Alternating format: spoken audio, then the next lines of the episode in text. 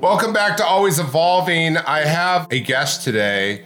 You know, you never really know how to introduce someone over a podcast, especially when you're not like sitting next to them and vibing with them. But Tom is kind of like a guru or leader in terms of helping people really start to believe in themselves and believe their full potential. Would you say? Yeah, I love it. Guru is always a funny word, but yes, I try to help people uh, turn their potential into skill set. And Tom Bilyeu is a very successful businessman. I mean, how? Why don't I, I? You can help me out too because you've been in the podcasting game way longer than me. What is the best way to introduce someone like you? You know, it's interesting. So, um, to not sidestep your question, but to really, in a conversational way, invite you into how I think about it. So, I used to do really long intros, and yeah. um, it was it was a great way to honor the guest and it certainly put them in a certain headspace but it also created a sense of distance. Mm. and so i actually stopped doing long intros and now i don't even say who the person is. I'm just like hey i'm here you know with tom bilyeu and then i go into my first question and that is it. And that was like a, a 180 from where i started where i, I did like these minute and a half two oh. minute long intros. Um, and so i'm i'm of two minds. I I think that it creates a much more conversational tone. So I will say who I am for anybody out there. So um, graduated film school, had no idea how to make my dreams come true. Met these two entrepreneurs, and they said, "Look, you're coming to the world with your hand out. If you want to make movies, then you have to control the resources. So why don't you come with us, get rich?" By building businesses and then you can go build a studio the way you want. So I got into business for very strange reasons. I thought it would take 18 months to get wealthy. That did not work out quite as I expected. It took 15 years, totally changed me as a human being. Uh, and now here I am having actually generated the finances to build a studio. And that's what I focus on. And, and impact theory is entirely about um, like you said, helping people take their potential and turning it into skill sets. So whether that's direct to camera stuff like what we're doing right now, or whether that's through a comic book, a movie, or a TV show. And when did you make that decision that this is what you wanted to do? Well, I I knew I wanted to be a filmmaker from the time that I was 12. So it's been uh, a passion a long time uh, in the making. But the current iteration really started when I was, I think, 18 or 19. I big brothered for this little kid in South Central Los Angeles, and I was doing it just to get extra credit and to at USC. And to make a very, very long story short, uh, that ended up being an eight and a half year relationship, and I wasn't really able to um, save him from his zip code. So right now in America, your zip code is the number one predictor of your future success. So it's not your IQ; um, it it is where you grew up. And so that like really stuck with me as something that I found deeply troubling. Flash forward 15 years later, I have 3,000 employees. A thousand of them remind me of this kid that I had mm. big brothered for. And I just thought, okay, I didn't know enough back then to be super useful, but now I do. Now I have taken myself from, you know, laying face down on an unfurnished apartment floor because I could not afford furniture and feeling hopeless and lost and frustrated to building a billion dollar business. So I'm like, I know what I had to do to my mind in order to become capable of that. And can I teach that? Can I give that to other people? Like, are they going to be willing to do it? And that became the central question of my life. And I realized that if I were to just tell somebody, hey, think like this, act like this, about 2% of them really will do it and it'll change their life, their family's life. I mean, it's incredible when it happens. But 98%, on the other hand, do not. And so I became obsessed with the 98%. And how do you do this at scale? And then that brought me all back to film because ultimately the punchline of the sort of investigation of what does it take to create change in somebody who's even antagonistic to change it's to tell them stories especially between the ages of 11 and 15 and so that became my focus was to create a new kind of disney if you will that, like Disney, is only interested in telling one kind of story um, from a thousand different angles over and over and over. But unlike Disney, who basically gave birth to what we now call Americana, right? The sense of nostalgia, um, that there's right always wins. And, you know, they did a lot of mm. really cool stuff and they showed that you can cement that into the culture. But I wanted to show somebody go from weak to strong, from, you know, broken to knowing how to do something with their lives. And we shorthand that to empowerment. So impact theory is about telling one kind of story and one kind of story only, which is about empowerment, which is exactly what I wanted. I knew I needed to um, help people with. That's a, the reason that your zip code holds you back is because it teaches you to think in a way that is self-destructive. And so how mm. could we reach out to people there by giving them a story that they just plain want to watch and have it have the kind of impact that say Star Wars or The Matrix had on me have on them so that even if they're growing up somewhere that isn't ideally suited to give them a successful mindset that they're you know imbibing these empowering messages you know i've gone into a lot of schools you know working with the teachers and classrooms and i imagine part of an area that you've explored because self-help really isn't taught unless you're in a certain zip code in which uh, all of a sudden, you know, they're doing yoga instead of playing with a tether ball, right? So a ratty tether, ball. So it's like, I'm sure, and I've explored this arena, right? Like developing curriculums and and then I kind of went away from it. What's been your experience? Because I have to imagine that part of your work is like, how do we get to these? Um, how do we make this a part of a curriculum? How do we get to be inserted into these institutions where something's lacking? Yeah, so I'm not a big fan of convincing other people. So mm. I would just rather create it. So I actually created something called Impact Theory University, which is meant to be all the things that you should have learned in school but didn't. Um, and you could round that to just how to think, how to learn. Um, so that's been amazing, and that that has been insane to see the reactions that we've gotten from that. Um, would I love to see people adopt it and put it in schools? Yes. Am I ever going to be the guy going around trying to convince uh, government employees to put it in their schools? No. No, I that, have that is a sales well, cycle. Because I have a school in San Bernardino that was bringing me out right before COVID, and uh, I was like the person who would be speaking because there was uh, I don't know they have 110 teachers within like three schools, and they're in a zip code that is very poor very challenging even to work with the students. And uh, they asked me so i was supposed to speak at the school and then they a- actually asked me if i would be interested in developing curriculum with them. Whereas it would be a better fit. You've developed something. It's an open door. You don't have to convince. I can make an introduction at least to explore that because i think it's so important.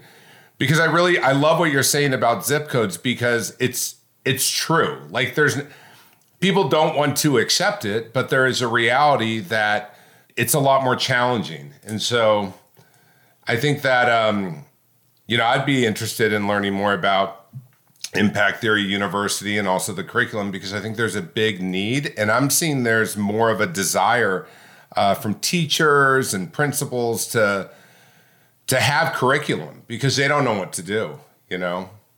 Yeah, no, man, I hear it. And uh, I would heed the call of anybody that wanted to deploy this in their classrooms. That, that would be amazing. You know what would be cool too is if if I end up connecting these dots, which I'm now I'm inspired to do, and then down the road, you know, should it happen, we could do a follow up episode, right? Like that'd be sick. The experience of it, how to do it, how to instill it, because I just think um, there's such a high demand for that. I love that you've made uh, I mean, look, the reality is you've made a lot of money, right? In your businesses through the years. Like Quest was a massive success.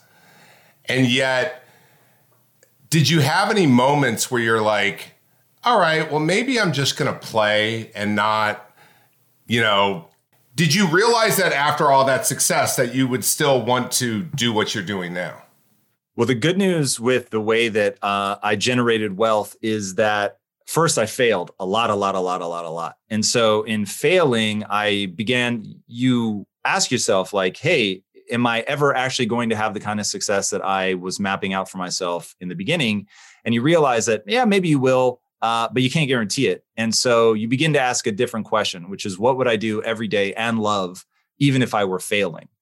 And when I switched to that question, then all of a sudden it's like, all right, well, you better like this intrinsically. And what that's tapping into is meaning and purpose.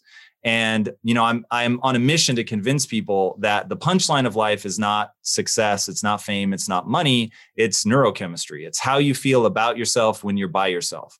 And you know, how many billionaires have to end their own lives before people realize that money is not mm. going to solve those problems. So thankfully, I went through all of that um, before I had success. And I would say, in fact, my success is an echo of those realizations. And so once I had that and realized that what you're going to show up for, what you're going to have the energy that you're going to need to fight, what's going to give you that is that you believe in this thing. It serves not only yourself, but it serves other people as well. Um, and I'm always telling people your goals should be both exciting, meaning you should be jazzed about doing it, but it should also be honorable in that it serves not only yourself, but you know something bigger. And when you tap into that, you're tapping into what I call the physics of being human. Like you will just get a neurochemical reward for doing really hard things with your unique skill set to lift other people up. Like that, that just by your nature, by being a social creature, you're going to get rewarded for that. And so doing that feels awesome. So when my wife and I found ourselves in a situation where we exited Quest and we had, you know, I mean, just like answered all the money questions one yeah. could ever answer. Um, it's in every, by the way, Quest is the new like nutrition bar right? Part yes. of it and a line of products. You see it in every airport, every CVS, every Walmart. I mean, it it literally became the nutritious bar of choice for anyone that was like on the go.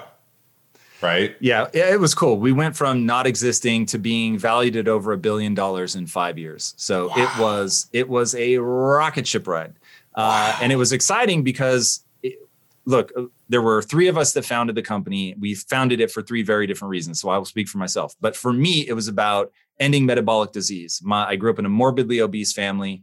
And, you know, speaking of meaning and purpose, it was like I knew I could show up every day and fight for my mom and my sister who had struggled so profoundly. And if we could make food that they could choose based on taste and it happened to be good for them, um, that, you know, that would be huge. And so we knew that if we can actually pull this off, it's in line with the way that human behavior really is. And, you know, this could really turn into something. But we literally said to each other, we're not going to prioritize profit, we're going to prioritize impact. So, our ability to actually create something that is metabolically advantageous. Mm. So, eating it is actually good for you. And holding that as our barometer, we actually made less money than we could have if we had cut corners. Um, mm. But I'm so proud now of some of the decisions that we made that cost a lot of money, but were more metabolically advantageous. Like so what? What's an example? We changed an ingredient. I mean, this was years ago now, but we changed an ingredient and everybody thought we did it because it was cheaper. It was actually more expensive. But the reason we did it is because it had a better impact on your blood glucose levels. So even though people were like, look, it's not broken, don't fix it, we knew that if our mission really is about giving people something that's healthy, like every sort of incremental bit that we can do to make something better for them, we're going to keep doing.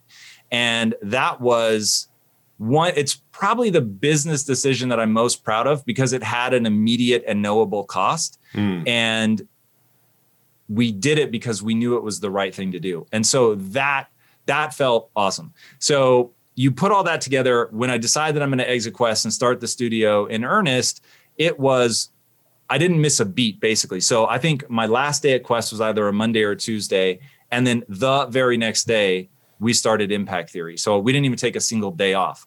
And the reason we did that, because look, my wife and I could have bought an island and retired and sip Mai Tais for the rest of our lives, but we'd go stir crazy. Anybody would. Like that kind of vacation is fun. Don't get me wrong. Do it when you can once in a while. Hey, but if you really want to feel alive and mm really be on fire for your own life, you've got to do hard things with your unique skill set that you worked very hard to get in service of something bigger than yourself.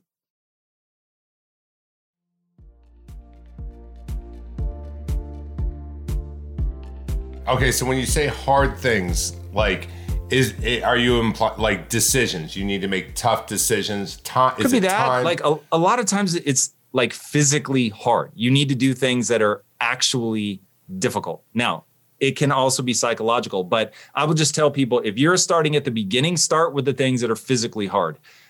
Go work out. exercise. Don't eat the thing that you want to eat. Eat the healthy stuff. Like even doing those and and my all-time favorite cold water exposure. So take a cold shower, go in a cold plunge, like you will be startled by not only does it feel good physiologically, but you being able to get yourself to do something that's difficult in order to achieve something you want to achieve. There's all kinds of health benefits to cold exposure. But by getting yourself to do that hard thing, man, you're again, it goes back to how the human animal is wired. You have to be incentivized from an evolutionary standpoint. You have to be incentivized to go risk the hunt and you know march for miles and miles and miles like day after day after day to survive cold winters like all the difficulties that we would have come up and had our psyches honed under those circumstances you you have to reward that right nature rewards that so just mm like nature makes sure hey nature wants to make sure that you have kids that have kids so step 1 make sex really fun step 2 make you bond and attach to that child and want good things for that kid. So you put those together and it rewards nature, rewards the behaviors that it wants. One of the behaviors that it wants is for you to be willing to do difficult things because that's the only way that you will survive. So you have this innate drive within you to face hard things, do hard things, and then if it's adding up to something you really care about you know you get this huge bonus for it. But even just doing physically difficult things will be psychologically rewarding. As you're talking by the way it's such a trip you look like my brother david. Like my brother actually went on your podcast david bear oh I did not put two and two together. That's insane. That's so yeah, cool. I didn't know you guys are brothers. Yeah, my brother. Yeah, my br- brother and I are brothers. Believe it or but not. But you look, you remind me of my brother, like appearance That's wise. Funny. You're talking to me, and I'm having one of these like moments where I'm like, oh my god, Tom looks like my brother. You know, and and has so intellectual, and my brother and I are very different. Um, but you know, like he's also in this profession. And that was my big introduction to you. And then I started watching your videos and following you. And then I was, and then, yeah, it was all from there. So, but uh, yeah, you, you remind me a lot of my brother. And I, and I love what you have to say about, you know, doing things that get you out of your comfort zone, doing things that uh, push yourself so that you're creating uh, kind of a, new awareness of your abilities to feel better, think different, and what have you. Um, what what's the biggest like right now with impact theory, right? With COVID, let's say, you know, everyone goes, well, there's an opportunity in all this, right? Like with everything. But what's been the biggest challenge in terms of you achieving? Because I imagine, I mean, if you have a vision, I, everyone's different, right? But if you have this you know, you, you've accomplished such a big thing that I have to imagine your confidence levels that you can achieve this next thing are there because you did what many would say is impossible creating in five years a billion dollar brand from something that you eat, right? It's like that you put food in your body. So, what's the challenge with trying to create kind of the Disneyland of self improvement and personal development? Specifically in COVID or just in general? I guess both. So in COVID, the thing that's been difficult is um, a big part of what we do is this, right? So we have a bunch of interview shows that we do, and they've been um, very successful. And when we went into COVID, you're no longer sharing space. I mean, you mentioned that at the beginning of of this interview, right? And you know, you know better than most that it makes a big difference. So yeah we can't like do really we can't hard. do this thing or anything you know? And and it matters. As a social species like that kind of stuff really matters. So um, that's been the biggest downside. The second biggest downside is a team is just more efficient when they're sharing space. Mm. so the fact that you know our team hasn't been physically together in any meaningful way since you know march. So that's rough. Um, in general, building something like what I'm trying to build now is that whenever you have a grand ambition, you're not yet the person you need to be to pull it off. And so you have to create a structure that allows you to um, take advantage of your failures and not go out of business because of your failures. So people are afraid to make mistakes. I am definitely not, but I am very afraid of mortality events. So I'm always trying to position the business such that we don't go out of business. So getting into this industry and saying, I mean, I planted a flag. I said, we're building the next Disney. That's like our rallying cry. Now, Disney has a 95 year head start, mm-hmm. plus a lot of billions. Uh, yeah, but, IP but Nabisco. But I, listen, I'm sure Nestle was around for hundred years. They didn't make that protein bar in five. You know what you said about me having the confidence you're absolutely right. Now the maybe the more interesting thing is how did i have the confidence to do quest? I didn't have any success under my belt right? We Mm. had a company before that but it was tiny i mean compared to what we did in quest. Um, so to give you an idea we did more in a single day at quest than we did annually in our previous company. So it was like the the magnitude of scale was so Mm. crazy and that just comes down to belief system. So, one of the things I teach in Impact Theory University is that people mistake their beliefs for truth. And because they just think the things that I believe are objectively true, then they just keep believing them without realizing that they're sort of putting themselves in a box. And usually that box is, you know, just all glass ceiling all day. So, what I realized very early on was the human animal has chosen a tactic, and that tactic is to have nature and nurture coexist. So you're um, you're designed to learn, grow, and get better. Like that's what you're actually designed to do. A horse comes out, and a horse can do horse things in minutes. A human comes out, and it can't take care of itself for years and years and Right. years. And we get this tremendous advantage in terms of intellectual power from that. But we also tend to learn, certainly in a Western context, we tend to learn that if you fail, you are a failure. And so people become Mm. terrified to fail, or they think that however smart I was when I was born, that's as smart as I'm ever going to be. And so there's all this sense of like, yeah, sure, you can learn as a kid, but once you're not a kid anymore, nah, like you can't really change meaningfully. And that's just false. So, I mean, and I'm talking brain science backs this up. You can look at um, David Eagleman, who's one of the foremost neuroscientists. He's at Stanford, uh, wrote a book called Livewired, talking about how the brain actually works and that people fundamentally misunderstand how it can grow and change depending on the stimulus you give it. So basically, if you train and practice, you can get good at anything at any age. And so I went into nutrition going, well, I know nothing about this. I'm not yet the person I need to be to build this billion dollar company, but I'm unafraid to make mistakes. And I know that Hmm. from the mistakes, I will learn tremendously. In AI, in fact, uh, artificial intelligence, they don't refer to you know it as a mistake they refer to it as a sample so the ai tries something and either it got the result that it wanted or it didn't and if it doesn't get the result it tries something new if it gets the Hmm. result it does that thing more efficiently and i just encourage people to think in the same way and that's that's what served me is i just stumble into something make a lot of mistakes assess those adjust and move forward And if you could wave the wand with impact theory of what your vision would be, what what does it look like? it's Disney specifically minus the theme parks. So I have no interest in theme parks, but Okay. um, we will. We are already developing TV shows, both fiction and um, unscripted. We're developing film. We're developing comic books. The one thing that we know we will do but aren't doing yet is video games. Um, just you know, again, being realistic about avoiding a mortality event. Uh, games can be egregiously expensive. Hmm. Um, so we're following a pretty tried and true model of creating intellectual property through comics, uh, which we do actually on Webtoon. So for your listeners that may not even know it exists, uh, it dwarfs the physical print comic industry by some ridiculous magnitude. Mm. Uh, and it's one of those things that if you're 14 years old, you know all about it. And if you're 40, you've never even heard of it. Um, but it is where kids go to read comics. Like, And do you and your wife create different comics on there? Um, we work together a lot. So to say that we do different ones might be a little misleading, but she heads up the female focus projects and I head up the male focus projects. So we take a very Japanese approach in that I think uh, so. When you get into the comic industry, you very quickly realize the American system is broken.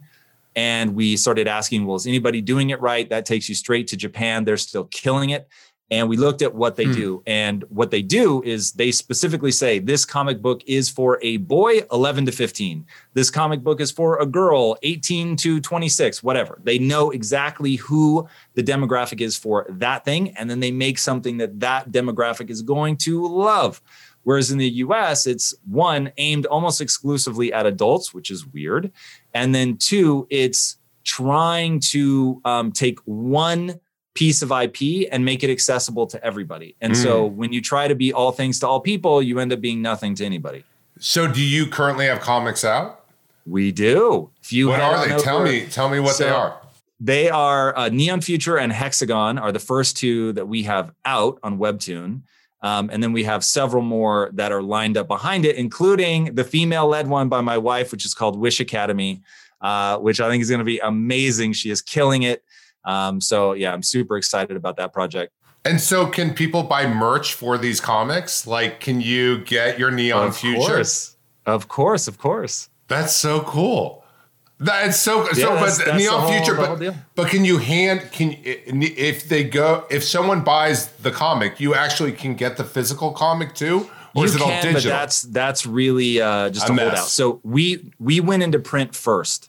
So Neon Future is a graphic novel. It's on shelves in stores, and we just realized that that model was dead, and that if we wanted to really get a big audience especially in that 11 to 15 demo yeah. that we're aimed at, that we needed to go to Webtoon. So we took it and we um, basically reimagined it for specifically for the Webtoon platform.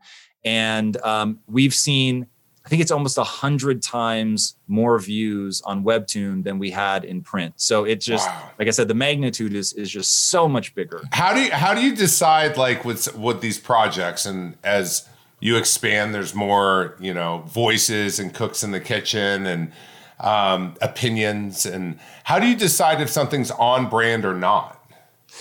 That's a great question. Right now, we're small enough that basically myself and my wife, Lisa, who is my 50 uh, 50 business partner, uh, we decide. So if it's a project she oversees, um, and we, this this is how I think of um, myself. I think Lisa would agree that this is how she sees herself we are not the seed of the idea. We're the soil in which the seed is planted. So, what we're trying to create is an environment where creatives can come and we'll help them stay on brand, which is very important to us, both my wife and I, our backgrounds are storytelling. So we're quite adept at helping guide them through the process. Mm. Um, but ultimately, we want to bring the world's most talented storytellers to the table, get them excited about this idea of empowerment, and then say, look, first and foremost, you have to entertain. If a kid smells that you're trying to preach to them, they are going to bounce. They are not mm. going to pay attention in any way, shape, or form. So this has got to be, um, you know, stuff that they just love and they think is awesome and then there just happens to be a message so there's a character that you love that works a little harder maybe than the next character and you want to be like that character and so you work a little harder in your own life and it just opens you up to ideas you know what would be cool so i have this uh, free empowerment group every tuesday. I started during covid. It's called empowerment group. And i've had every tuesday it's a different guest um, wide range. I let them do their thing. We try to create an exercise for the group. It's people from all over the world. But I think what could be really cool is one of these comics utilized as a like teaching tool slash like I mean I haven't read the comic yet, but I already am guessing where this could go. And I think it'd be really cool if someone within impact theory, whoever, I mean, I, I know you're very busy, your wife's very busy, but joins on a Tuesday to talk about this and what you guys are doing and also the comic. Like I could see that being a really it's an awesome way to put art out that is I mean, I just like right when you said that, all of a sudden I'm I, I got giddy. I'm like I'm like, yeah, she's creating art that's going to be in comics. That's all about storytelling that makes people feel better about themselves or other people better about themselves or as life lessons. So I'd love for someone with an impact theory to speak. Um, uh, we get you know about 500 people on Zoom, and then we get another 2,000 that are live on the other platforms because they can't figure out how to log into Zoom. A big part of my demo uh, is an older demo, uh, which is from being on Dr. Phil so much. So, but if you guys are up for it, I'd love to have you. Cool, man. Yeah, let us know. Yeah, I'm down. I'm gonna right after this call. I'm actually gonna look up. I'm gonna buy some of these comics. I really am. I, I that that made me so happy. To you can no? go straight to Webtoon. No, just go to Webtoon and uh, you can get it for free. Oh, so you don't even have to pay for this? That is correct. Oh, that's sick. Yeah, because that, that's sick. Wow, that's fascinating. I'm going to go into Webtoon right after this. Tony, you're listening. We're going to Webtoon. We're going to Planet Webtoon.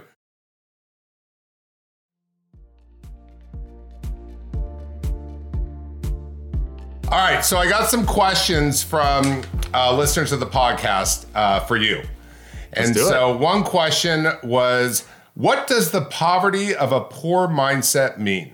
So, that idea came from so I'm at Quest, and when you're in manufacturing in Southern California, you're going to end up in just the worst neighborhoods. So we were, uh, I think one place was actually in Compton, another one was right next door to Compton, and we put out on the street that. Um, because I have a firm belief it doesn't matter who you are today. It only matters who you want to become and the price you're willing to pay to get there. And so I was like, well, if I really believe that, then wouldn't I be willing to hire somebody even if they have a criminal record?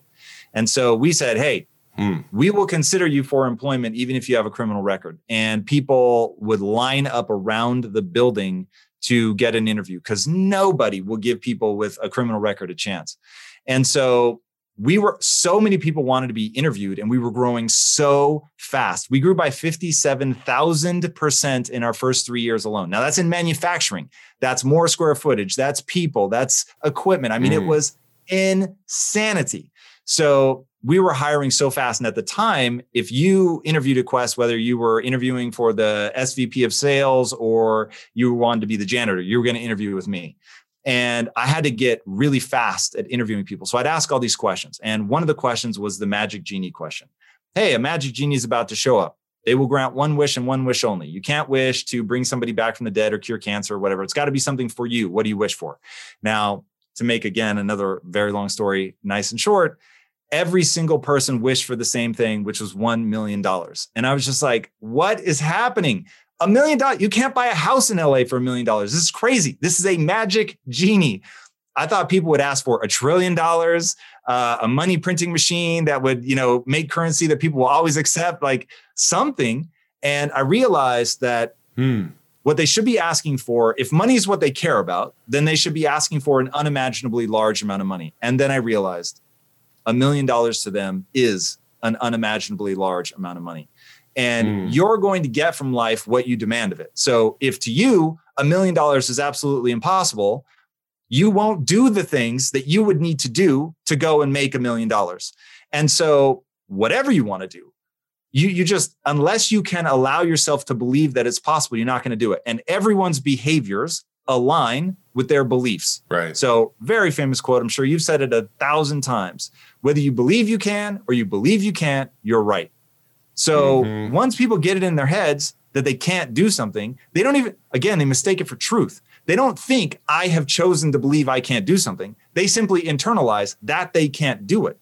And so, my thing is, you can. Like the number of people I interviewed from Compton that I was like, you're smarter than I am. Just literally taking your ability to process raw data quickly, mm. you do it better than I do.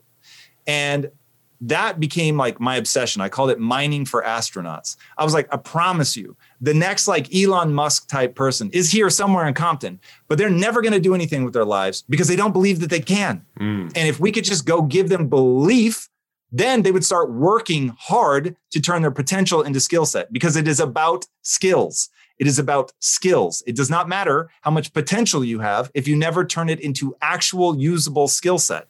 Right. But people don't do the work because they don't think it's going to go anywhere. And if you don't think that you can turn time and energy focused on a task into improved skill set, then why would you ever do it? And the quote that I try to introduce everybody to who's struggling with that because people think, oh, you know, the, I remember one kid said, my mom told me people don't want people that look like me to succeed. Hmm. Now, if I had had this quote back then, I would have immediately said to him, boos don't block dunks, which is what Kobe Bryant used to say. People can hate you all they want. People can try to hold you back all they want. But if you get so good you can dunk over them, they can't stop you. Even when the entire team is trying to stop you, when the entire crowd, that whole city, that whole state wants you to lose, mm. if you're better at something, you can still dunk. And so my thing was that turn your potential into skill set, get so good they can't ignore you. I love that. Another question uh, someone asked, What did being emotionally bankrupt look like for you? Oh, look like laying on the floor in the fetal position, hating my life, um, having more money than I'd ever had and being absolutely miserable. It was my wife pulling me aside and saying, You're now damaging the marriage. Um, this isn't fun. You come home, you won't talk about anything. You're always in a bad mood. And yeah, it was total misery. So I thought, because your lowest wait, so you're just on this point that your lowest moment was when you had like at that time the most money you'd ever had. Correct. So yeah, money is fascinating. Money is actually more powerful than people think, which is why people will forever chase money. But money is not what people have been told. So people have been led to believe that if they had money that they will be admired, they will feel good about themselves and all of that. And money cannot touch how you feel about yourself. So the day before you're rich and the day after, all your insecurities are going to be 100% identical. The only thing is you can now buy different things. That is literally it. Money has no intrinsic value other than it facilitates something else. Hmm. So if you don't have that something else that you believe in, like my dad gave me this plaque, it said, find something you would die for and live for it. If you've got that thing and money, you're loving life. If you've got that thing and you're broke, you're loving life. If you've got all the money in the world and you don't have that thing, you're not loving life. Hmm. So people have to understand meaning and purpose. The only thing that matters is how you feel about yourself when you're by yourself. That's it. That's the punchline. You don't need to get rich to feel good about who you are. I tell people all the time do not worry about winning a championship, but focus fiendishly on becoming capable of a championship performance because that person who's got the discipline is doing hard things, is building a skill set. Like all of that, you will get an intrinsic reward. No one has to pat you on the back. You will feel good about yourself if you do that. Why do you think you were, um, as you emotionally bankrupt? Like, what what was the kind of tipping point where it went? You know, instead of it just being like, oh yeah, I was in a bad mood maybe before, but then all of a sudden it just went. That's really just time, right? So it started as just a bad mood and then it was a bad week, then a bad month, then a bad year, then multiple bad years. And at some point, it's like you're just spiraling into a dark place. And you start, as you drive towards work, there's just all this inertia and you don't want to be there anymore. And everything about it is bad. And even things that should be good, like you should objectively be able to say that was awesome. You just can't. You're just in such a negative space. You know, there's um, full of uh, bumper stickers is probably the right way to think of it today. Um, it doesn't matter what you look at, it matters what you see. And all I could see anymore was the negativity, the like, I'm chasing money and this is so uninteresting. And the the words I kept circling around were, I don't feel alive. Hmm. And that became like my rallying cry. I want to do something that makes me feel alive, and people need to find that thing. Wait, and, just a question on that: with with the what I've found is there can become a cycle, right? It's like we almost sometimes when we can't get out of that thing we think about that bothers us and then it just kind of keeps carrying on. At least i find myself i'm like a parrot sometimes like trying to figure it out and it's just squawking the same things that i don't even want to be thinking. But was there a pattern for you during that period of time that you believe kind of was like uh, you know look you can chase the core forever right uh, but do you think there was like a core belief that was getting in your way or thought or? It was just a fundamental misunderstanding of the game of life. So, what I thought was going to make sense was that I would put my head down for a certain period of time, suffer, suffer more than the next person, and that on the other side of that, I would be rich and then I could live the life that I actually wanted to live. And somewhere in there, I finally had the realization that the success isn't guaranteed, but the struggle is. And so everything changed for me before I got successful. The breakthrough, the moment where I started enjoying my life was long before I got successful. Um, it was realizing that I needed to, that there were things that I could do on a daily basis that would fill me with energy and a sense of purpose and meaning and fulfillment and that even if it never ended up equating with financial success that i would still love that process. Mm. and so there are things that people could do and i'll say it another way. So there's a really famous sort of approach where they say what would you do if you knew you couldn't fail? And that's supposed to tell you the thing that you want most in the world. Now the problem is you probably are going to fail like just statistically. So i think a more useful question is what would you do and love every day, even if you were failing. Do that because now you can't lose because it's the act of doing that thing that fills you with energy, makes you feel alive. And that's a real thing, even if you want to just call it um, psychological energy, which is a whole thing. And if anybody doubts whether psychological energy is real, let me ask you the last time you were super down, do you have like a song that you can put on that instantly changes the way you feel and you feel more energized? I'm guessing the answer is yes. That is psychological energy. It's a secretion of dopamine, serotonin, you know, whatever the, the neurochemical cocktail is. But just in refocusing your mind, getting hype on that music, you suddenly have energy that you didn't have before. So doing things that give you that psychological energy that you're just stoked to do, mm. that's where you want to structure your life.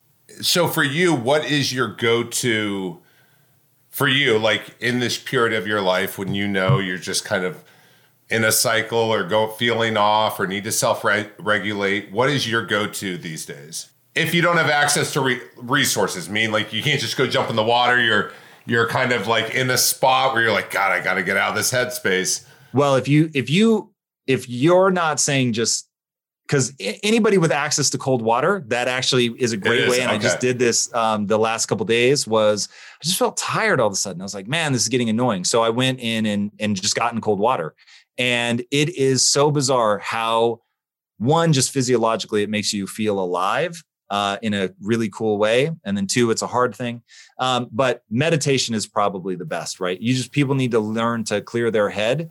And it's a physiological thing. If you sit quietly and breathe from your diaphragm for long enough, you will calm down, whether you want to or not, because you, all you're doing is oscillating between um, two modes in the body. So you have the sympathetic nervous system, which is fight or flight.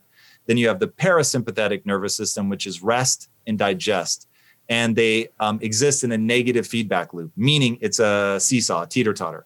When one is up, the other is necessarily down. When the other is up, the other is necessarily down. So if you're anxious, then you're not calm. And if you're calm, then you're not anxious. Hmm. And you have a physiological hook into that, which is diaphragmatic breathing. So if you breathe slowly, deeply from your diaphragm, not your upper chest, which is where most people go. If you do that, you mm. will 100% of the time calm down. Now, it may take you 45 minutes, but if you do it long enough, you will get calm. And once I realized that that was true, I was like, whoa, this is crazy to think that I'm never more than 45 minutes away from total equanimity. And mm. I'm somebody where, you know, I've done legal battles. I've had moments where hundreds of millions of dollars are on the line and make the right decision and you go one way, make the wrong mm-hmm. decision and you go the other. And even in those insanely stressful moments, I was never more than 45 minutes away from total calm. Well, I'm I've been trying to find as you're saying this because you you this is the first podcast episode where I uh, I have new music, right? Like I have a new intro because the intro before was not giving me the vibe. I'm going to play you real quick the as we tune out of always evolving, but the intro to my next. Here it is. Okay, so this is my intro. Tom, you're getting the exclusive, right? Nice. I got to, some DJ producer because I was like. You're so right. Like I've been looking at my phone while trying to find this while I'm talking and listening because I'm like, let me find this song. But this song gets me in a good mood. And so I'm like, I'm going to start applying this to all my projects and stuff. I'll play it for you. Here, we're, we're going to play it. We'll see if it, yeah, you can hear it through the mic. All right. We're just kind of hanging out.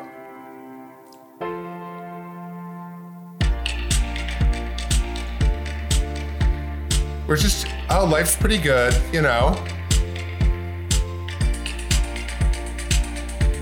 You can't hear it? No one can hear it? I can hear it. Okay. Bring the horns in.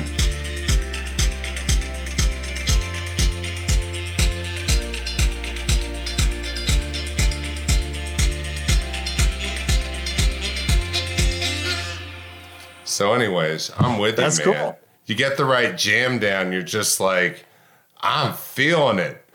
You know? No question. You you basically labeled, I don't even know if you could fully use, but you labeled my what I do whenever I'm in a spot is I turn a certain type of sound, mm. and but I think this is a great idea. I have a pool in the backyard. I think I'm gonna jump in the pool the next time I'm just find myself insufferable. You will be shocked at how effective it is. Tom Bilyeu, thank you for coming on Always Evolving. And uh, I will follow up with you. It's been a pleasure again to know you a little bit more. So thanks for coming Thank you for on. having me, man. This was wonderful. Where where should everyone go to find out the best way to get involved with impact theory? Um, you can follow me YouTube at Tom Bilyeu, or I guess forward slash Tom Bilyeu, and then Impact Theory University. Those are the ways. And it's B I L Y E U. Tom That's it. All right, thanks, Tom. Thank you. All right. Thanks for listening to Always Evolving. Download, subscribe. Also, text me. Text me if you listen to this and text the word podcast, and I'll respond to you. You just text 310 984 1858. That's 310 984 1858. The Always Evolving with Coach Mike Bayer podcast is for informational and entertainment purposes only and is not intended as a replacement or substitution for any professional, medical, financial, legal, or other advice, diagnoses, or treatment. This podcast does not constitute the practice of medicine or any other professional service. The use of any information provided during this podcast is at the listener's own risk. For medical or other advice appropriate to your specific situation, please consult a physician or other trained professionals.